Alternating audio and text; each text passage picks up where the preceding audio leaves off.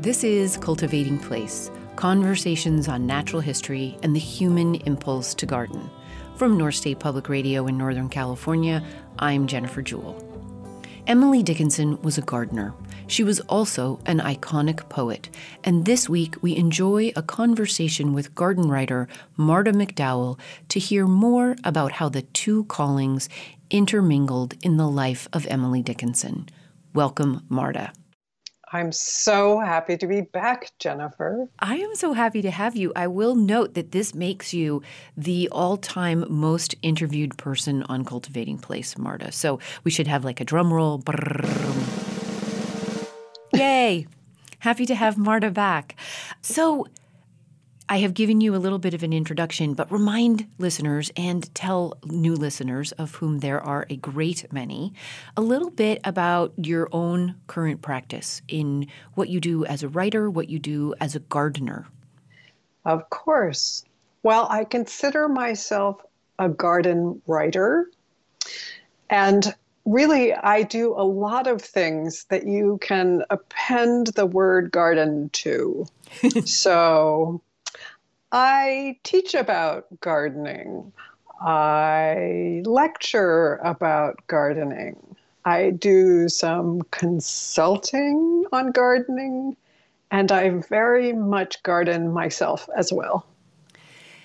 And tell us just a tiny bit about your current garden. And partly why I want you to describe this for listeners is that it bears the beautiful traces and threads and clues of almost all the books you have worked on, which I think you like to describe as being at the sort of intersection of the pen and the trowel.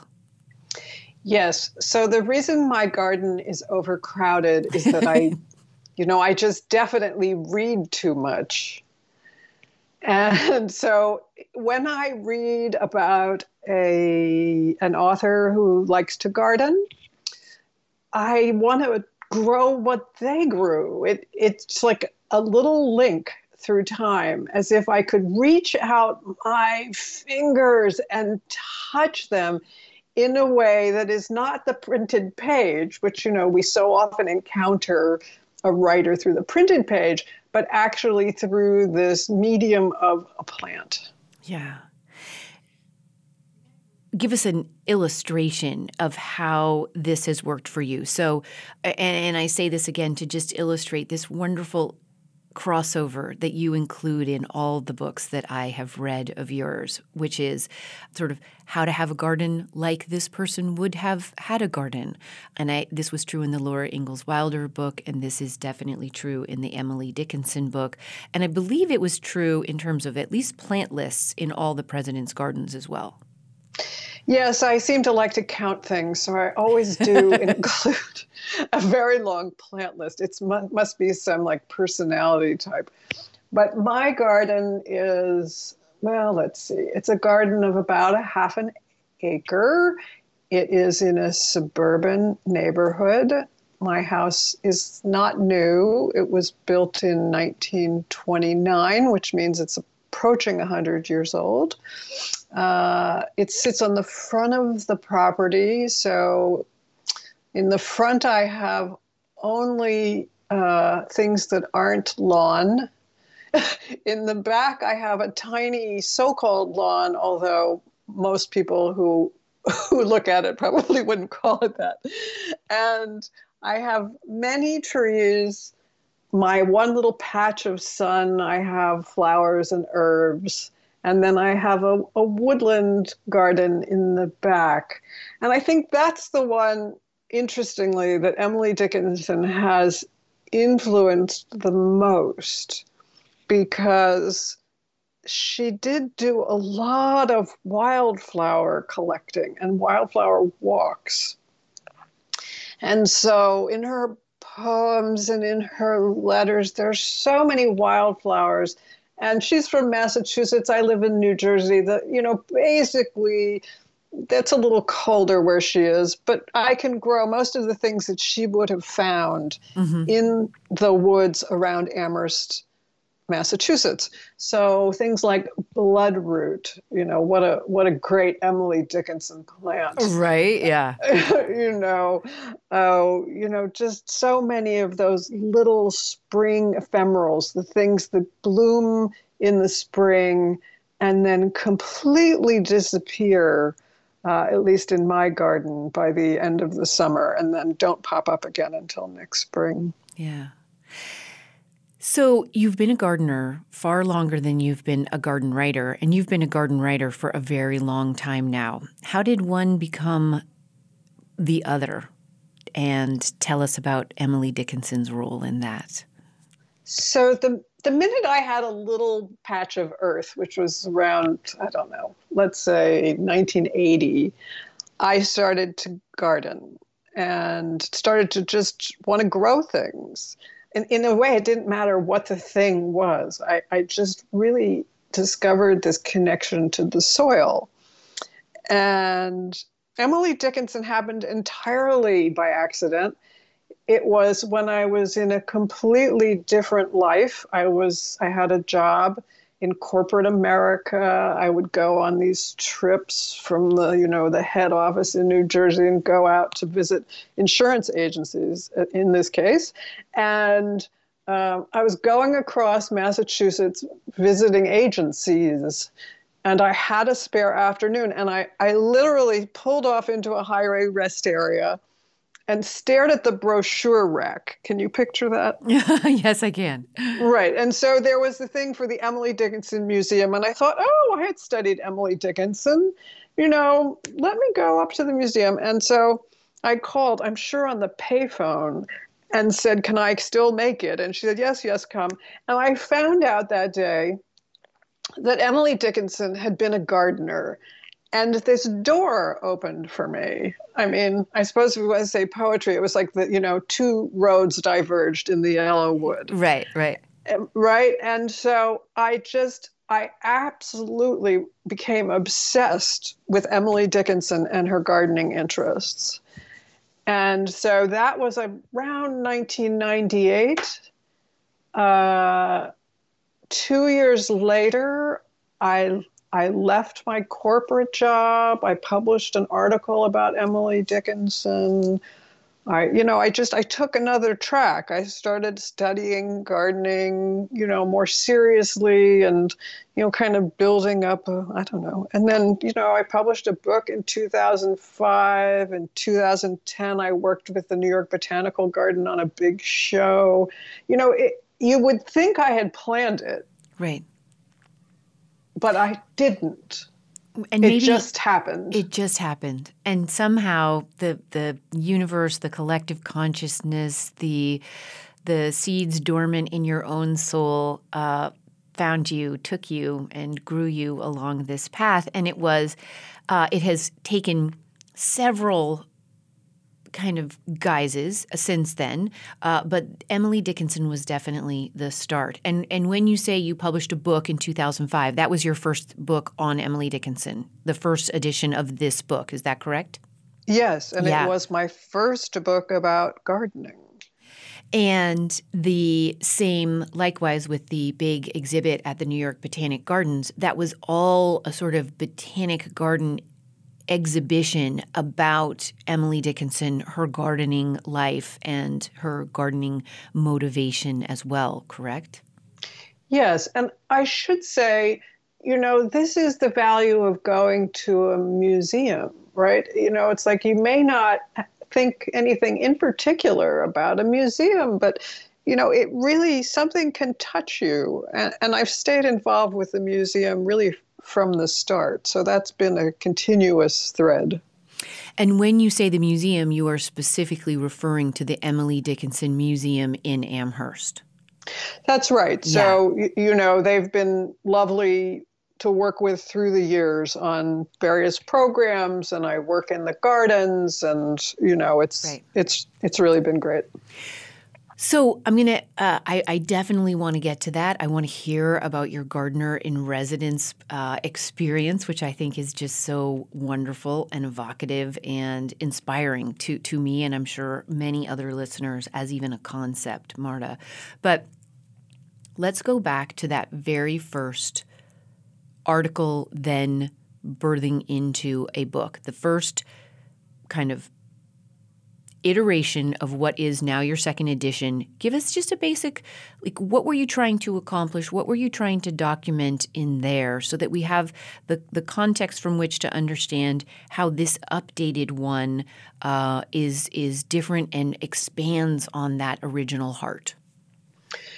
So for me, the big surprise was that Emily Dickinson was a gardener. I don't think of her, you know, that never popped into my mind because the poems that I knew were things like, oh, um, because I could not stop for death, he kindly stopped for me. Mm-hmm. You know, they were all along that line of death and immortality and and I had this image of someone standing at a bedroom window in a white dress. Mm-hmm. And I think that many people share that. You know, if they know Emily Dickinson, they know of the name, that image would sort of pop into their mind. That and that, you know, sort of pulled back hairstyle that you see in the daguerreotype. And I wanted to say, look, this was a person who had this interest that's totally counter to this idea of this ghostly hermit. Yeah. you know, stuck indoors. You know, and I'm not saying that she wasn't reclusive because she was, and that she she didn't go out in society in her later years. That's all true, but despite that, she still gardened. So, you know, she got outside anyway. yeah, yeah. And I I want to um, and I think this is a great time to do it before we get into the details of who she was as a gardener and what we know about that and, and some of the more current research uh, and interpretive materials being um, put out into the world about this. But why does this matter, Marta? And I, I think it's it's actually really fascinating. Like, why is it important at a, a variety of levels that we upend this myth of this incredible poet and what inspired her, how she took care of herself, what she found valuable in the world. Why is it important that we change that from the myth that was created early on, almost as a sales pitch, and what is actually true about her?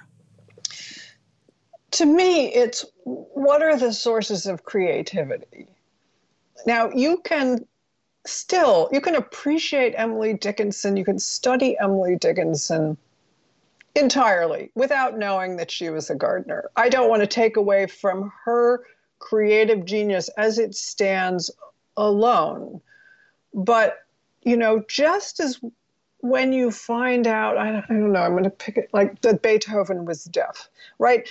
It sort of puts it in a different context. And you go, oh, you know, so there's someone who had this you know terrible disability and you know could still be this genius in mm-hmm. musical composition mm-hmm. uh, so you know it's that emily dickinson had various sources f- for her creative output and so the garden was a, a source for her but it also was a different outlet, right? It was a different way she was expressing herself. Mm-hmm. And the the vastness of her genius was she could take these sort of everyday things and distill them into something that speaks can speak to all of us. Yeah. And I, I was thinking about this over the weekend in preparation for our conversation today. And one of the things that occurred to me is that by by providing this real life woman with a more three dimensional persona in the common understanding and the current understanding, we actually we add a little bit of fresh air and health and three dimensionality to all of the people we might consider creative or artistic or or talented. And that to know that she was you know, actually quite a happy and um, interrelated person with her family and with her friends through letters, through the garden, through plants, food, um, and community, you add this sense that creativity can come with great happiness and health as well, not this sort of again mythic idea and, and i'm not to say that she wasn't sad and, and as you note her her neuroses in her later years were very real but they almost never didn't include this very soothing, grounding, and inspirational re- relationship with plants that she had.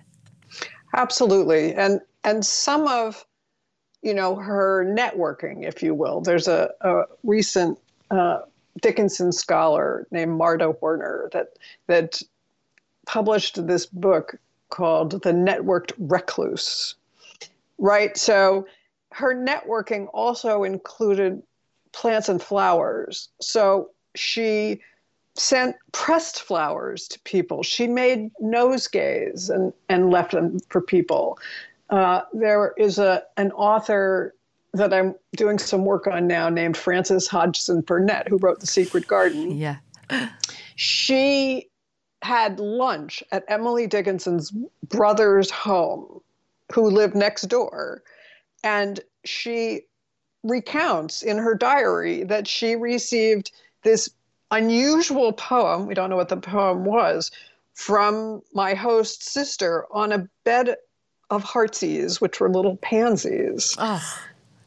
You know, it's just kind of, it, it grabs my heartstrings yeah. that, that this was all part of it and I guess you know I should really like read a poem because we've been talking about Emily Dickinson. Yeah. And and so I I picked this one for you because it includes your name, and because it has this this sense of I don't know like the ephemeral, mm-hmm. and it it goes like this.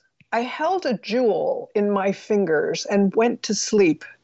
The day was warm and the winds were prosy I said, Twill keep. I woke and chid my honest fingers. The gem was gone. And now an amethyst remembrance is all I own. I'm Jennifer Jewell, and this is Cultivating Place. Marta McDowell is a writer and gardener living in New Jersey. She's always been interested in writers who garden and gardeners who write. Her first book, and the one that pulled Marta fully into the field of garden writing, was Emily Dickinson's Gardens, a celebration of a poet and a gardener, published in 2004. We're speaking this week with Marta to hear more about her updated book on the topic of the beloved poet. Emily Dickinson's Gardening Life The Plants and Places That Inspired the Iconic Poet, published by Timber Press. We'll be right back after a break for more.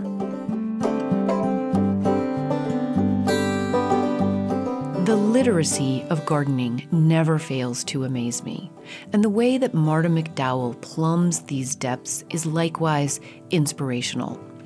I am honored to be in conversation in person with both Marta McDowell and another gardening shiro, Margaret Roach, on the evening of March 19th at Oblong Books in Salisbury, Connecticut, as part of their White Hart speaker series. Marta and Margaret and I will be discussing the gardening lives we lead and why and how this matters in our world at this point in time. Marta and Margaret are both profiled in my book, The Earth in Her Hands 75 Extraordinary Women Working in the World of Plants. And I could not be more thrilled to be together with them in person. For more information on this event, which I'm hoping many of you will attend, make sure to check out the events tab at cultivatingplace.com. Now, back to our conversation with Marta about Emily Dickinson and the artistic literacy of this beloved gardening poet. This is Cultivating Place conversations on natural history and the human impulse to garden. Gardener and writer Marta McDowell's newest book is Emily Dickinson's Gardening Life The Plants and Places That Inspired the Iconic Poet. Marta, whose previous books include Beatrix Potter's gardening life and All the President's Gardens is a writer who deftly contextualizes the importance of gardening into the lives of prominent people whom we know better for something else, like being a poet or a president. We're back now to hear more about the importance of plants and gardens to one of the world's favorite poets, Emily Dickinson. To me, this poem is she it's on two levels. And again, this is why I think it helps to understand that she was a gardener and she worked with plants. I held a jewel in my fingers. So, you know, a jewel is a, a stone, but I think she's talking about a couple of other things. She's holding a flower, mm-hmm. maybe a, a, a, you know a flower that she's picked, and you know she dozes off and she goes, "Oh, it'll keep." But it also could be. I had this like little poem in my mind. Yes, yes. and I for, and I didn't write it down. Right. And then I woke up and I was really mad because it was gone. And now all I have is this very jewel like remembrance. This amethyst remembrance is all I own. Yeah. And it's funny because when I read the, when I read the poem, and I I forget which season it is, but we'll get into the structure of the book in a second. Um, I definitely thought of you know being out in the garden and uh, picking some flowers, or or even maybe inadvertently knocking a flower off of its stalk and holding it in my hand while I finish my task before I can get it inside to put it in water and or then you know forgetting it whether I doze off is unlikely, but uh, I could have left it on, you know, a side table while I was doing something, switching the hose, and then I forget it's there and, and it's gone. And that speaking to the ephemeral of both creativity and our our living plant life and any moment in time was just really powerful to me and very visual as well as intellectual when I read it. So you have this poet. She definitely ha- tends to walk around with an envelope and a pencil because in the archives at Amherst College, they have all of these fragments and they're little pieces of paper. Uh, sometimes they're things like chocolate wrappers or envelopes that she has opened up so that she can. I remember my mother doing this. You know, no piece of paper was ever thrown out in our household, uh, well before recycling. But you know, she would use up every little bit because paper was precious, and and Dickinson would have something with her when she was maybe outside or working around the house, and and she would you know sort of scratch things down so she wouldn't lose them. Right. But it, you know, you never can do that all of the time. Uh-uh. And so I feel like this poem sort of captures that. Yeah, yeah. So between the first book that came out in 2005 and in this book, you've um, you've you've updated a couple of things in the book, uh, trying to recount and bring to life how she gardened throughout the seasons, how she gardened throughout the her life and what we know about those. Will you describe the arc of the book and then we'll get into some of the details of what we do know and how much we've actually learned based on archaeology and found papers and the work of the museum and other scholars? So the book is structured around both her life and the arc of a year. So I try to do my best to marry those two and talk about, you know, her early years along with spring. And, you know, as she gets older, we move into summer. And then, you know, she, she is fully an adult and middle age in autumn, and then the end of her life in winter. And I took out a lot of things. Interesting. From the first book. I had a lot of sort of garden hints and little kind of sidebars. And I just went through and pruned. yeah, yeah. I pruned and pruned to make room for new material. And you know, I really wanted to to tell people about going to the museum about how to plant a garden. If you want a poet's garden uh, what you can plant what you might need to do and just connect all of those things to emily dickinson to try to make it alive for people. Yeah.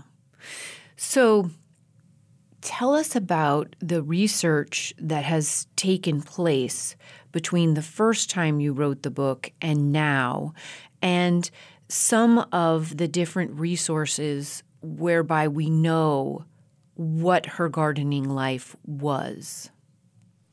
So we're lucky, you know, we and me, uh, I'm lucky because people saved her letters.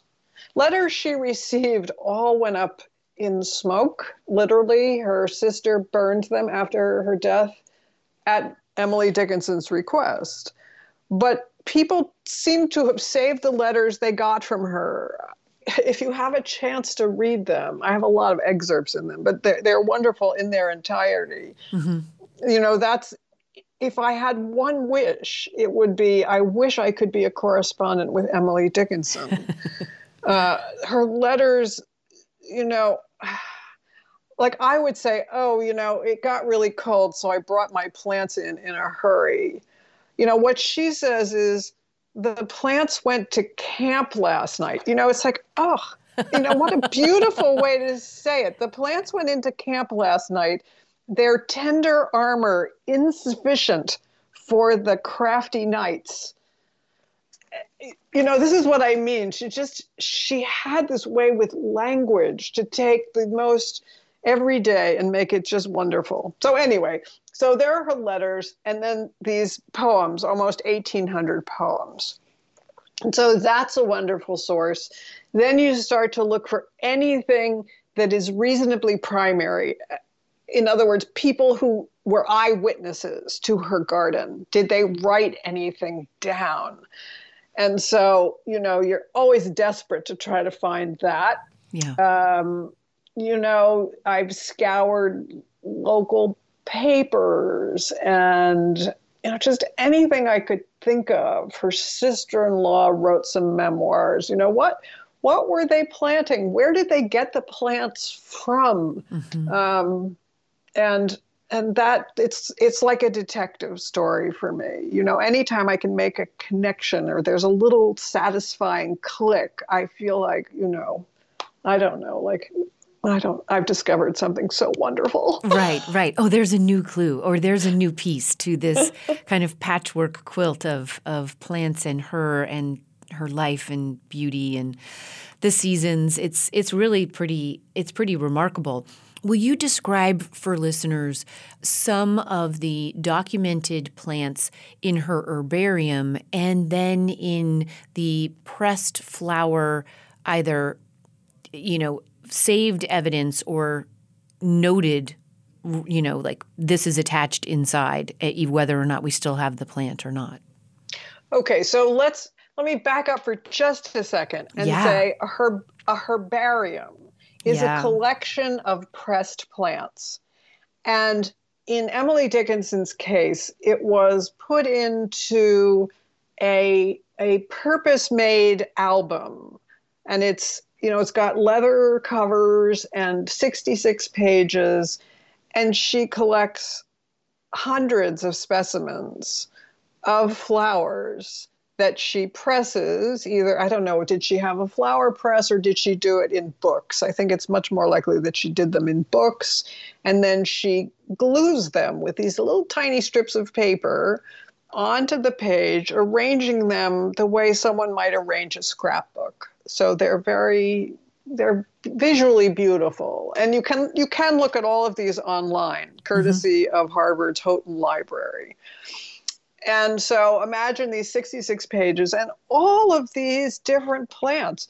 Things like lady slipper orchids you know which how many people get to see those you know in person? Right, uh. Um, things like little you know sort of fungusy like saprophytes but also plenty of violets and pansies and lilacs and you know things that would grow in the garden as well So she has this collection. She clearly continues, you know, really for most of her life, but it, primarily, I think, does it as a, you know, a teen, maybe into her 20s and yet she's also pressing flowers and mailing them. So we there's one in the Boston Public Library collection. It's a wonderful um, arrangement of big hybrid pansies. You know, mm. like the big mm. pansies you might plant in the spring. Uh, we know that she enclosed roses uh, in certain letters of course, sadly, a lot of the letters that had pressed flowers, the flowers get tossed out. So you don't really know what they were. And then, you know, from then on, you just kind of go by what's in the letters and poems.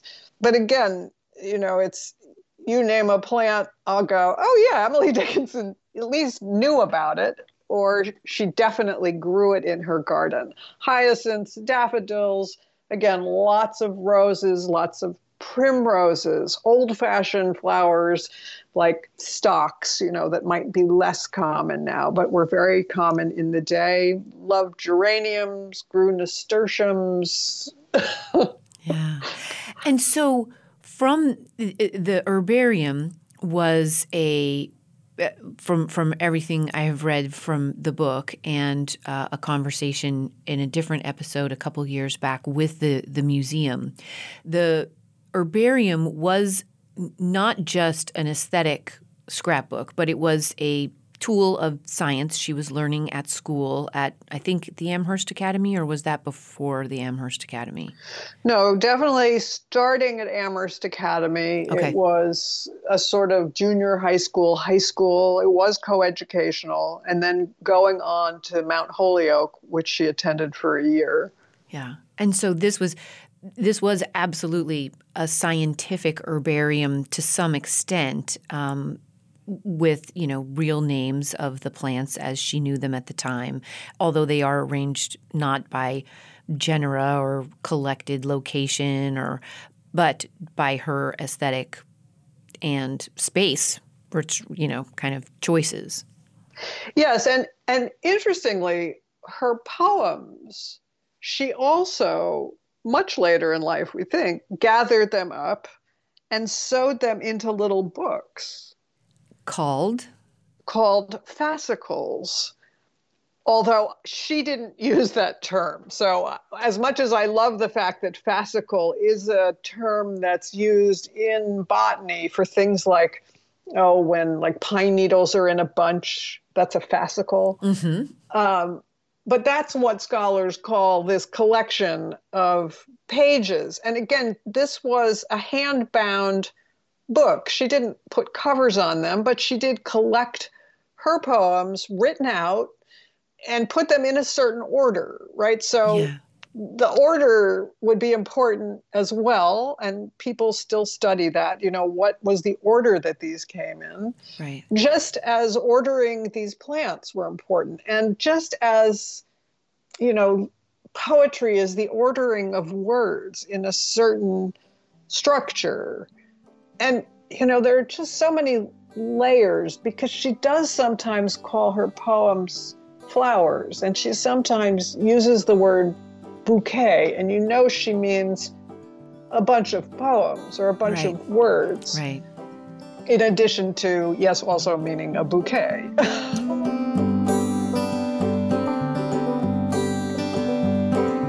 I'm Jennifer Jewell, and this is Cultivating Place. Following up on new research and her own experience as gardener in residence at the Emily Dickinson Museum in Amherst, Massachusetts. In 2019, writer and gardener Marta McDowell updated her first book on Emily Dickinson's gardens with her newest book, Emily Dickinson's Gardening Life The Plants and Places That Inspired the Iconic Poet. We'll be right back after a break for more with Marta. Stay with us.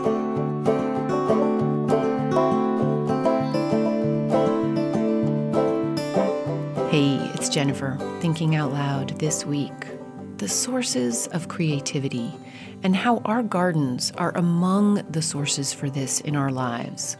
This concept recurs over and over in this conversation with Marta, and it reminds me how much artistry the garden offers out to us and inspires in each of us. I am not a dancer, or a singer, or a painter, or a designer, or a poet, or even a cook. But the garden, with her seasonally shifting colors and tastes, her motion, her bird and bee song, her offering out of complex ideas in tiny encapsulated imagistic vignettes. For instance, the pure white wingspan of the first snowdrop that opened in the garden this month. Who among us, no matter how plodding or homely or clumsy we may be or feel, who among us does not feel the artistry of the universe as theirs in the garden? That's worth enjoying a moment of grace and gratitude for this first month of 2020. Now, back to our conversation with Marta McDowell and her newest exploration of creativity, literacy, and plants. Emily Dickinson's Gardening Life The Plants and Places That Inspired the Iconic Poet, and us. This is Cultivating Place conversations on natural history and the human impulse to garden. We're back now with Marta McDowell speaking to us about the research behind Emily Dickinson's gardening life. As we come back, Marta shares more about Emily Dickinson's actual garden, preserved in part at the Emily Dickinson Museum in Massachusetts. So, the garden on her property, imagine a big brick house. It's painted a sort of yellowish, light yellow color. And it's a fairly formal looking house. It's up on a hill, it's on Main Street. And the property is big. There's three acres on one side of the road. That's got both her home and then the home next door that her father built for uh, her brother Austin and his wife. And then across the street, there was about a 10 acre meadow that the Dickinsons owned. So she's looking out to this real meadowy area that they would have hayed, but you know, it would have grown up in the summer. And people, you know, neighbors said it was just full of birds and bees and butterflies. So, you know, full of pollinators. Uh, the house had a little conservatory that was on the southeast corner. And the garden itself went down a kind of gentle slope. There was a big flower garden, and then beyond that, a big vegetable garden and an orchard. Now, I will say Emily Dickinson probably did not tend the vegetables.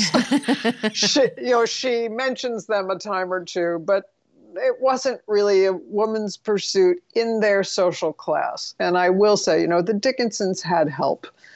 They had, uh, you know, they had household help. They had help outdoors as well. So that also gave her time to pursue her poetry. If you want to know more about the help, there's this wonderful book by a, also a Californian. Her name is Aife Murray, and the book is called Maid, M A I D, as Muse. And it's all about sort of the household help and how they influenced Dickinson both in her output and her language. So ah, fascinating book. Fascinating. Anyway, okay. off the track.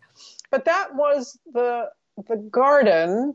And there was also a big barn, and it was a barn with livestock. So, you know, the livestock would have produced great fertilizer, you know, a lot of well composted manure, mm-hmm.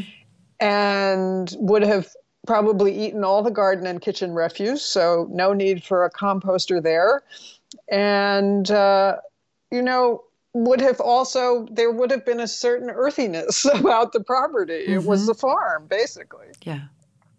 And the years again remind us of the her life dates, most of which were spent in this house on this property. Uh, there were a few years within the same town, but still in this region.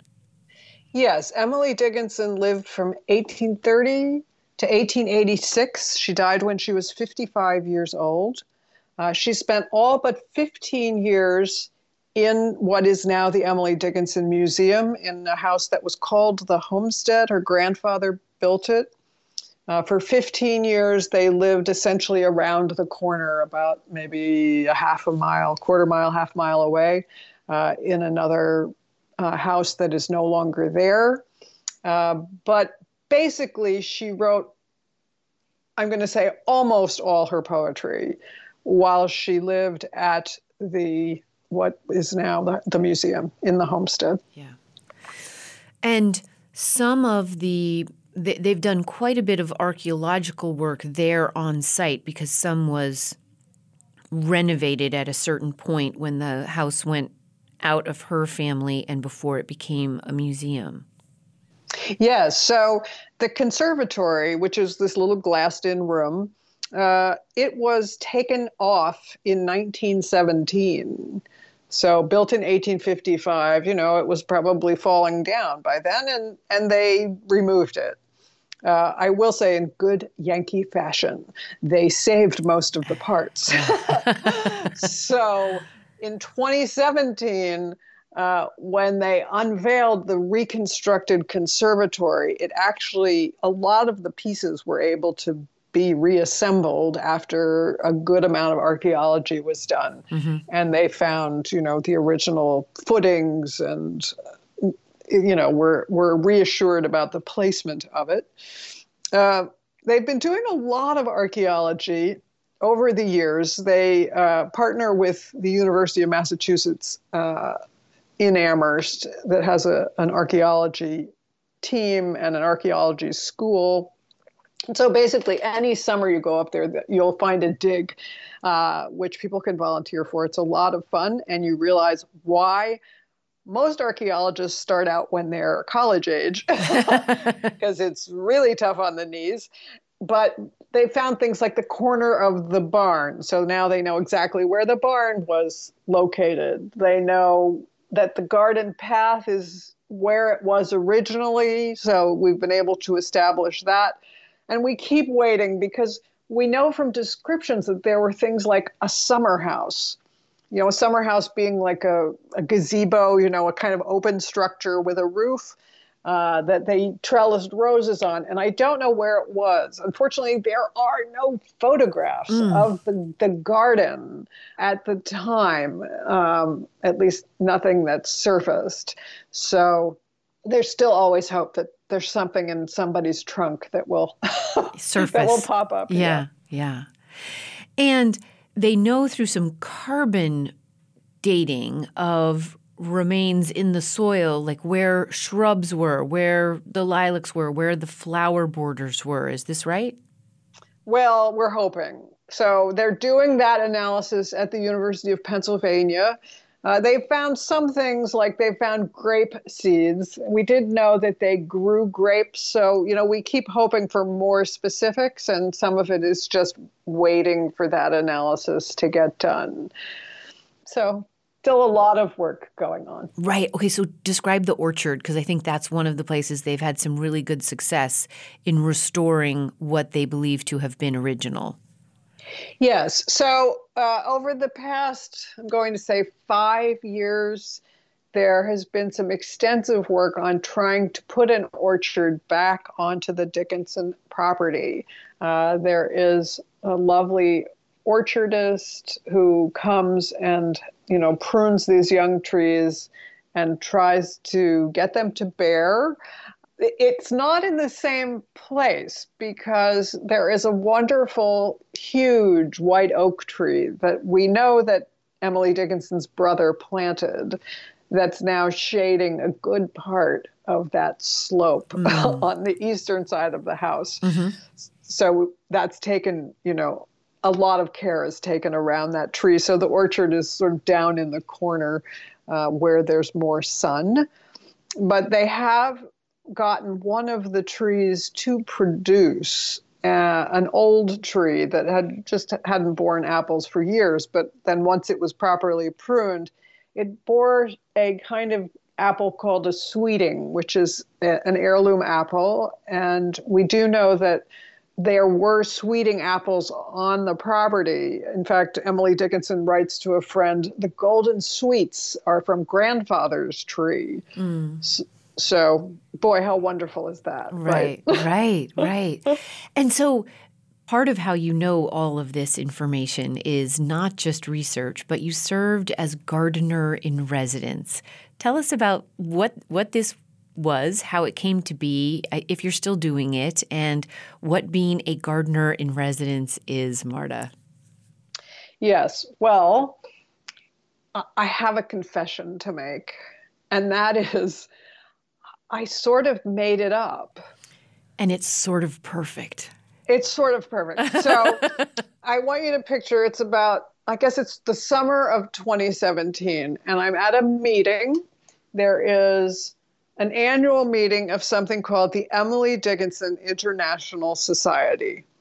This is a group of scholars and Dickinson lovers they put out a scholarly journal and they organize conferences and scholarship on Dickinson. So that year it was in Amherst, and uh, Jane Wald, who's the executive director of the museum, gets up and you know sort of gives a report and talks about their poet in residence. You know that they have someone who is going to be the poet in residence. And after this meeting, I said, Jane, can we have lunch? And I said, Would you consider a gardener in residence? Uh, now, I will say, you know, Massachusetts from New Jersey, it's a four hour drive on a good day. So I, I can't commute, but, and I couldn't, you know, I couldn't be up there the whole summer. But I said, you know, I'll come, let's say, once a month and I'll work in exchange for some kind of accommodation. So we worked that out and uh, I did that in 2018. So I was up there much more frequently than my normal, which would be to go up once or twice a year. I, I almost, I think every year, oh, for for a really long time, I've been going up in June, and we have a garden kind of weekend where we get volunteers and we dig and we try to shape the place up. Uh, because, like most museums, the the major part of the resources go into the houses, which need a lot of attention. Mm-hmm. And so there's not as much resource to put into the garden. Uh, but this let me see the garden in a new way through the entire growing season from, you know, seeing the very early bulbs in spring all the way to planting more bulbs in the fall. And I can't recommend too much the idea of creating kind of internships for yourself if you are in the position to do it because it's a wonderful way to learn by doing mm-hmm. and you know college students do it so why can't i just because i am in my sixth decade right right. Well, and what I love also about this, Marta, is that the term gardener in residence puts the act of gardening in what I would consider its rightful place as an expression of of art, of literacy, of cultural values, and of scientific research and progression. Yes, and you know it's it's often viewed as something like housework, mm-hmm. but really it is a much more creative pursuit. And you know, it's allowed me to really connect with some of the the regular kind of volunteers around the museum and some of the docents will come out and help me. And so we do things like when we plant something important a new rose, a clematis vine, bulbs. We read it a poem. nice. Nice. and so that marks the event. Whether it helps them actually grow, I'm not sure. But you know, I have my I have my hopes. I feel pretty sure it does. And so with that, I would love to end by having you pick another one or two poems to share with us. Okay. Well, I'm going to read my favorite, and it's short. And and that is because it is one of the poems that I do think is a little like a recipe, and yet it's a recipe with a twist. And it goes like this To make a prairie, it takes a clover and one bee, one clover and a bee, and reverie. The reverie alone will do if bees are few. Hmm. So I do love that one.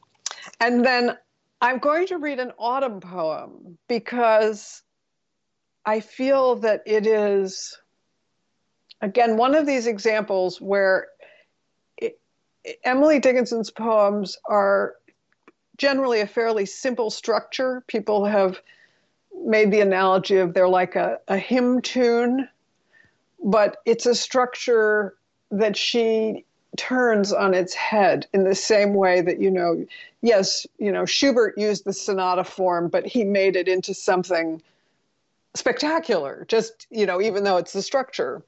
So it goes like this. The name of it is autumn. The hue of it is blood. An artery upon the hill a vein along the road great globules in the alleys and oh, the shower of stain when winds upset the basin and spill the scarlet rain. It sprinkles bonnets far below. It gathers ruddy pools, then eddies like a rose away upon vermilion wheels. Hmm. Thank you very much for being a guest on the program today. It has been a pleasure to speak with you and spend this time in the company of Emily Dickinson's words and garden. Well, as always, Jennifer, it goes so fast. Writer and gardener Marta McDowell published Emily Dickinson's Gardens, a celebration of a poet and a gardener in 2004. In 2019, following up on new research and her own experience as gardener in residence at the Emily Dickinson Museum, Marta updated her original work with this Emily Dickinson's Gardening Life The Plants and Places That Inspired the Iconic Poet, which is now available from Timber Press. Join us again next week when we're joined by Erin Carter and Georgia Faye Hursty of Frailty Myths, based in Oakland, California. Frailty Myths work is centered on reimagining femininity and building power in ways that allow you and all of us to feel our inner power, grow our confidence, and change the world the three of us explore how this work intersects with the garden world and some of our mythologies to be found there, as well as why upending these myths is good growth for us all. Join us. There are so many ways people engage in and grow from the cultivation of their places. Cultivating Place is a listener supported co production of North State Public Radio definitely take a look at some of Marta's wonderful images from Emily Dickinson's gardening life over at cultivatingplace.com this week. They're powerful fuel for sparking your own creativity in and with your gardening life. Good January work for heart and soul. Our show producer and engineer is Matt Fiddler. Executive producer is Sarah Bohannon. Original theme music is by Ma Muse, accompanied by Joe Craven and Sam Bevan. Cultivating Place is distributed nationally by PRX, Public Radio Exchange. Until next week, enjoy the cultivation of your place. I'm Jennifer Jewell.